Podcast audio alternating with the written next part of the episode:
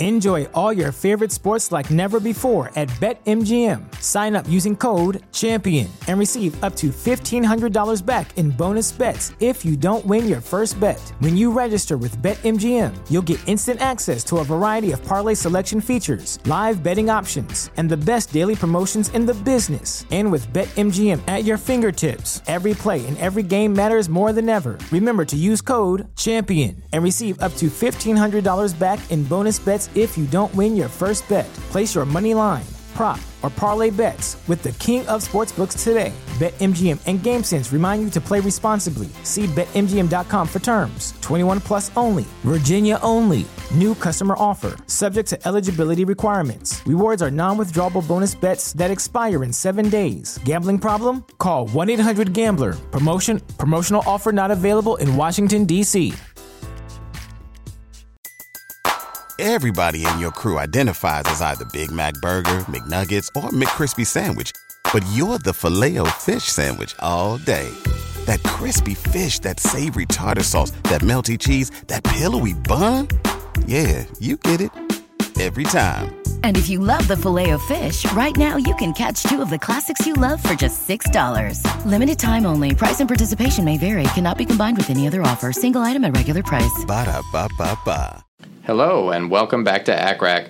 I'm Jed Wolpaw, and I am excited to have once again with me today Dr. David Mintz, who you may remember as one of our fantastic neuroanesthesiologists, who was on the show once before to talk about the management of air embolism, and is now back to talk about therapy for increased intracranial pressure and brain relaxation during neurosurgery. Before we get there, I have a couple of announcements. First of all, it has come to my attention that the first five episodes of the podcast series are difficult to access or actually not available on the iTunes podcast app. It just starts at episode five. And I think that's because when I switched over from our old website to the new website, it was after episode five. And for some reason, even though I posted those first five on the new website at accrac.com, they're not appearing on iTunes. So you can get those episodes by going to accrac.com. That's A-C-C-R-A-C.com.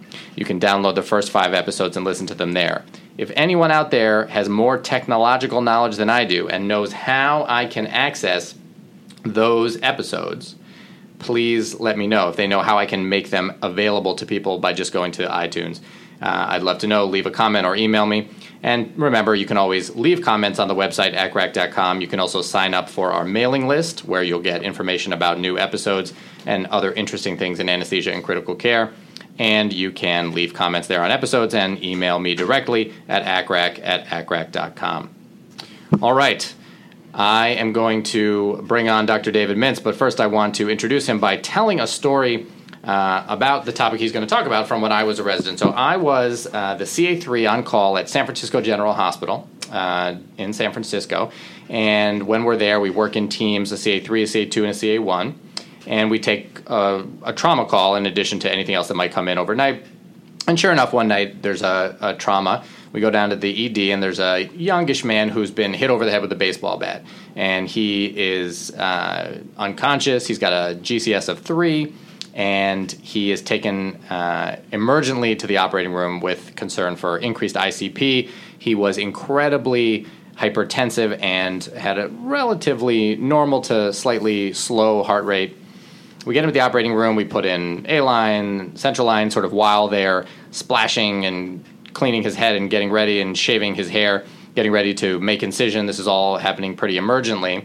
And they open the skull and there's this incredibly bulging dura that looks like it's ready to pop. And my attending looks down at this and she says to me, Get ready.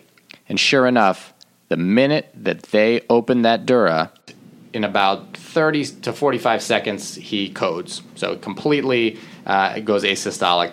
I remember jumping up on top of him on the operating room table, straddling him, and starting CPR with therefore as I was facing his head, my head was over the top of the drapes and I'm looking down at the operating field as they are operating and suctioning a huge amount of blood out from inside the dura and pooled all around.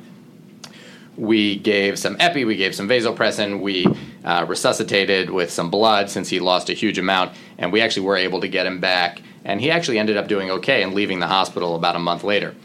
Pretty amazing given the severity of the injury that he had. But lots of interesting physiology there. The hypertension combined with the bradycardia from the increased ICP and the fact that once that pressure was released, he actually coded. Lots of really interesting stuff, much of which we're actually going to cover in a subsequent episode when we bring Dr. Mintz back to talk about the physiology of increased ICP. Today, he's going to focus on the therapy. What would you do to treat it? How would you reduce it? And if you're doing anesthesia for neurosurgery, how will you relax the brain if increased ICP becomes a problem? Or if simply the surgeons need the brain to be more relaxed to facilitate the surgery that they're performing. And without further ado, let's bring on Dr. David Mintz to talk about what to think about and uh, how to behave around increased intracranial pressure. Okay, thank you very much for having me again. So, there are two parts to this, and the first part uh, relates to the physiology of intracranial hypertension. Um, we won't address that this time. In fact, we'll move on to the second part, which is much more fun, which is therapy for intracranial hypertension. And the first thing that you have to think about when you consider this is what exactly is your goal? What are you using these therapeutics for? And there are really two common clinical scenarios in anesthesiology. One is the rather dramatic version, which Jed just talked about, which is when someone potentially has impending brain herniation. That is a life threatening event, and brain herniation, I would urge you to consider as another word for death, um, which requires very uh, immediate and timely measures and it's a sort of no compromise situation. It doesn't really matter what your second goal is if your first goal isn't keeping the brain in the calvarium. The second, and probably much more common scenario that we encounter in neurosurgical anesthesia, is the attempt to relax the brain in order to facilitate neurosurgery. I don't want to minimize this goal. In fact, it's very important. Um, good access to the structures that the surgeon is attempting to operate on is critical both for completing the procedure in a timely fashion and also for the patient's postoperative outcomes. Um, however, it's not a life or death matter, it's something that you should approach with a great deal more caution. So, uh, and I should mention sometimes the second scenario can turn into the first scenario, but we generally hope not. So, let's begin by just talking generally about what the different ways are that we could reduce intracranial pressure. So, if you think about this in terms of compartments, there are three compartments in the brain there's brain parenchyma, brain tissue, there's the blood component of the brain, both arterial and venous, and uh, additionally, there's cerebrospinal fluid. Those are the only three things in the brain, and it's a zero sum equation. If one of those components is increased, then the pressure goes up. Alternately, if one of those components is increased and the pressure is not expected to go up, then there has to be a decrease in the volume of one of the other components. And that's the name of the game is to find a compartment that you can decrease the volume for, thus decreasing the pressure. Um, so let's essentially start with things that are common and move to things that are less common. So, probably everybody's favorite therapy for intracranial hypertension is hyperventilation. Hyperventilation is great. Once your patient is intubated, all you need to do is change your ventilator settings. Uh, a common misconception, particularly amongst our surgical colleagues, is that the end tidal carbon dioxide is what correlates with the use of hyperventilation to reduce intracranial pressure. Of course, it's really the PaCO2. Um, and so, if you're going to employ this methodology in a rigorous way, of course, you need to actually measure PaCO2s day to day, you may just go with feedback from your surgeon. Um, some notes about hyperventilation. For one thing, it's hardly a perfect method. Um, it only lasts somewhere between six and eight hours on average. So, for long surgeries or for patients who remain in units with high ICPs, it's a technique that will essentially become relatively less useful over time. Secondly, and what happens there, Dave? Does it reset? So if if you hyperventilate someone to a PaCO2 of 28, uh, what happens 12 hours later if you're still at 28? Sadly, you need to keep them there, or else they'll experience an expansion of the blood component uh, of the intracranial volume. And so it's worth noting, of course, that the way in which this, this technique works is it decreases perfusion to the brain. It actually shrinks the medium sized arterioles um, and, as such, reduces the blood content in the brain. This has a price to it. So you're globally reducing perfusion in the brain. And in fact, in current ACLS approaches, uh, people are no longer encouraged to hyperventilate patients with intracranial hypertension because the uh, the negative uh, associated with reduced perfusion is not outweighed by the positive of reducing the ICP when other methods are available. Um, however, when you have a patient under general anesthesia with a reduced metabolic requirement, who you're attempting to gently shrink the brain, this is a great technique. Um, and as such, it's probably the first thing that we institute for most neurosurgical patients having a craniotomy. It's also easily titratable, which is nice, and it works in almost everybody as long as you can ventilate them appropriately. So, moving on to the second, probably most popular, most commonly used technique, um, diuresis. So, this works primarily on the brain parenchyma.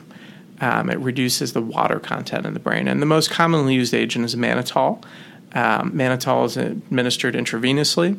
There's no magic number for a dose of mannitol. It's been debated, and people have made careers studying appropriate doses. Um, typically, surgical doses will range anywhere from uh, 0.25 milligrams per kilogram up to a milligram per kilogram, and sometimes in trauma settings, even larger doses will be attempted. Uh, mannitol works relatively quickly. Um, and as such, it's a nice complement for other techniques that take a little longer to work. It's a fairly benign drug for most people in the sense that it doesn't have a whole lot of other direct effects. However, it's important to consider your patient when you institute therapy with mannitol. So do this thought experiment. Imagine you're a medicine intern and Mr. Jones, your patient in slot four, has an ejection fraction of 10%. Um, what would be the effect of giving him a gram per kilogram of mannitol? Well, it would be a large fluid bolus uh, descending on his right and then his left heart. And so you could imagine that folks with low ejection fractions don't tolerate this type of therapy very well. Uh, you have to have sufficient pump function uh, to tolerate this kind of thing. And I would caution you in using mannitol below an ejection fraction of 25%. Um, there are alternatives to mannitol. Lasix is the most common one. Uh, we prefer not to use Lasix, particularly in intracranial surgery, because, as the name says, it lasts six hours, and this may not be what you want. Um, however, Lasix has the benefit of uh, being actually a fairly good drug for heart failure. So, know your patients and choose your drug appropriately. I think that's always great advice, Dave. I wanted to ask you about mannitol. I remember as a resident there being a lot of debate amongst attendings as to what to do about the urine output. Do you replace the urine output one to one, or how do you handle that? Obviously, mannitol causing a, a large diuresis, they're going to make a lot of urine. Do you try to replace it or not? So, this is again one of these issues that folks have made careers on without actually having arrived at a consensus. And I think the question is really what is your ultimate goal? If you have a patient who is continuing to be in danger of herniation, you may choose not to undergo fluid replacement. However, if you have a patient who's having a craniotomy and at the end of the day you're removing a large mass from their brain and you actually are going to face a situation where you might worry more about brain sag than about increased intracranial pressure, you'd like to return them to euvolemia at the end of the surgery. So, in that case, I'd argue that perhaps not during the relaxation phase of the case, but once the mass has been removed, you should think about getting back to a euvolemic state because you're not really helping your patient a whole lot by having them be hypovolemic once the mass is gone. Um, a second category of patients you should pay special attention to are those with incomplete renal function. So, if your patient's kidneys are boxed and they're on dialysis, giving them mannitol, of course, is a an unproductive strategy. Um, and then, of course, there's the gray area of patients who have elevated creatinine but who still make urine. And recommendations vary. Um, some folks will begin with mannitol and then give Lasix if the diuresis fails to materialize. Some folks will give both. there are also arguments for simply going with Lasix, particularly if the patient is on Lasix to begin with. Now, will the mannitol still draw the fluid out of the brain parenchyma, but then it'll just stay in the body? Correct. Okay. So you'll still get the decrease in ICP. You'll get the decrease in ICP, but at the price of a very elevated circulating volume, yeah. which folks may or may not be able to handle, particularly your renal failure patients. On average, they may not have normal hearts. Great. So, diuresis, um, a very effective and potentially rapid method to alter the ICP, but not not the best titrated one. Once you set it in motion, it's hard to take it back. Um, moving on to other things that we do very commonly, steroids. So almost every neurosurgical patient gets a dose of steroids. And the mechanisms by which steroids reduce intracranial pressure are not completely understood, but they do shrink the brain parenchyma compartment. Um, they're about the slowest acting of the various things that we can use, and as such, they're not appropriate as acute therapy for someone who's herniating. Um, there are also some other caveats. Almost anybody can receive steroids, but the fallout from it may be notable, particularly in patients who are brittle diabetics. And you should take care t- to do frequent sugars uh, on those patients, particularly if you find yourself redosing the steroids, as some neurosurgeons suggest is appropriate. Um, independently of its effects on ICP, the administration of steroids is correlated with better outcomes in patients undergoing craniotomies, and as such, almost all of your craniotomy patients will get a steroid dose. So then, those are probably those methods define most of the approaches that you take at a first glance to a patient. Um, beyond that, there are a number of things that you can do.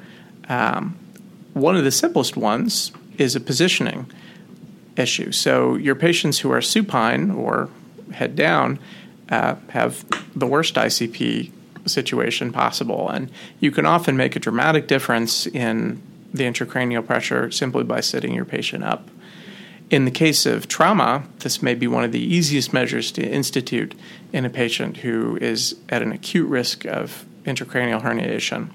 In a surgical context, this has to be taken uh, with a little more care. So, surgical patients, of course, can't necessarily be repositioned suddenly, particularly neurosurgery patients with pins. And in the setting where surgeons may be working on delicate parts of the brain, don't do this without having a conversation with the surgeon. Secondarily, you should consider whether there is any likelihood of air embolism in a patient. So, a patient who's seated upright or inclined to a greater extent, who has any open veins from dural sinuses or um, just opening the skull in a craniotomy may be at an elevated risk of intracranial uh, of, uh, venous air embolus. Um, so think about this when you institute this. Final word that we should put in about patients who um, elevated head is being used as a therapy for intracranial hypertension. Be very wary when you take on these patients that you're not going to move them to a context where you change the elevation of their head unless you can actually measure the ICP and know this is safe classic scenario is a patient with an elevated ICP who gets taken to an interventional neuroradiology context. All of those procedures require the patient to lie flat. If you take your patient who has to sit up in order to keep their ICP within a reasonable range and you lie them flat, you may find yourself in a bit of trouble. So, before you institute a therapy like that, be sure you're monitoring the ICP and be sure that you can actually move the patient's head down um, in a way that will will allow them to remain safe. Yeah, that sounds really important. Uh, what about, do you think, in addition to the kind of up down, do you think about the neck being turned as, uh, is that a danger in terms of kinking off the venous outflow from the head and therefore increasing ICP? So surgeons worry uh, endlessly, and I think with good reason, that decreased venous drainage may greatly alter the picture that they see. It'll both increase uh, intracranial pressure, which is unfavorable, and additionally, it can cause increased microvascular bleeding, and both of those things are, are negative. And whenever a patient is positioned for neurosurgery, you should think about this. And the rule, which I don't think has any great uh, basis in the literature, is that you should be able to stick three fingers between the patient's chin and whatever the closest part of their body is. And if you can't, then you're at risk of obstructing the great veins. Um, as to whether this is relevant to patients who are um, undergoing procedures for urgent hypertension, I'm not entirely sure. Most of those procedures, um, you would really have to think about that as well and ensure that you had good venous drainage. So, moving along, other things that you can do. Uh, one of the most powerful ways you can approach intracranial hypertension is by draining CSF out of the patient. So, as an anesthesiologist, this probably isn't something that you're going to initiate. So, uh, typically, intraventricular drains are placed by the neurosurgical team, which can be done as a bedside procedure completely without our participation. Um, and then during a surgery, you would have access to the drain or when taking care of a patient in ICU. Um, this is one of the most titratable and rapid ways to reduce intracranial pressure. And it's, um, of course, it's limited only by the volume of CSF that's actually in the brain. Um, and in thinking about this method of therapy, it's really important that you come to understand the pressure transducers and the um, the ICP, the cerebrospinal drainage apparatus that the neurosurgical team is going to place. Um, basically, you need to know how to switch it to monitoring versus how to switch it to drainage, um, and you need to have a conversation with your neurosurgical colleagues about what the most appropriate volume drainage is because you have no feedback um, other than your ICP monitor, whereas they'll be aware uh, of the state of the ventricles at the beginning of the procedure. Um, of course, this isn't a measure that's taken lightly. It's an indwelling catheter, um, typically placed under less than ideal circumstances. It's not routinely done for intraoperative neurosurgery. In that setting, typically what will happen is your neurosurgical colleagues will actually tap one of the cisterns and take off CSF, uh, essentially with a syringe. You won't be aware of that necessarily, and it is one of those things that requires good communication between the anesthesiologist and the surgeon uh, to know whether this has happened. How does that affect you? Well, if you wanted to sit that patient up after surgery to facilitate respiration, you may not want to do that if their CSF levels have been lowered. You can encounter brain sag as a result.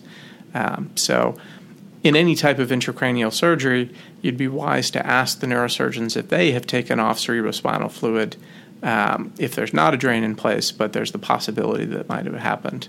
Um, and you should plan your own uh, end of case based on that. What are the um, what would you see if you had brain sag when you sat a patient up at the end of a case?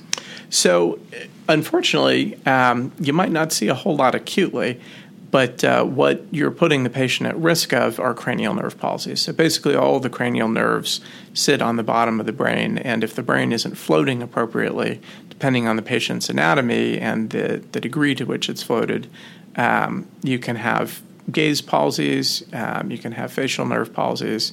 Those are probably the things that you would appreciate most uh, most abruptly.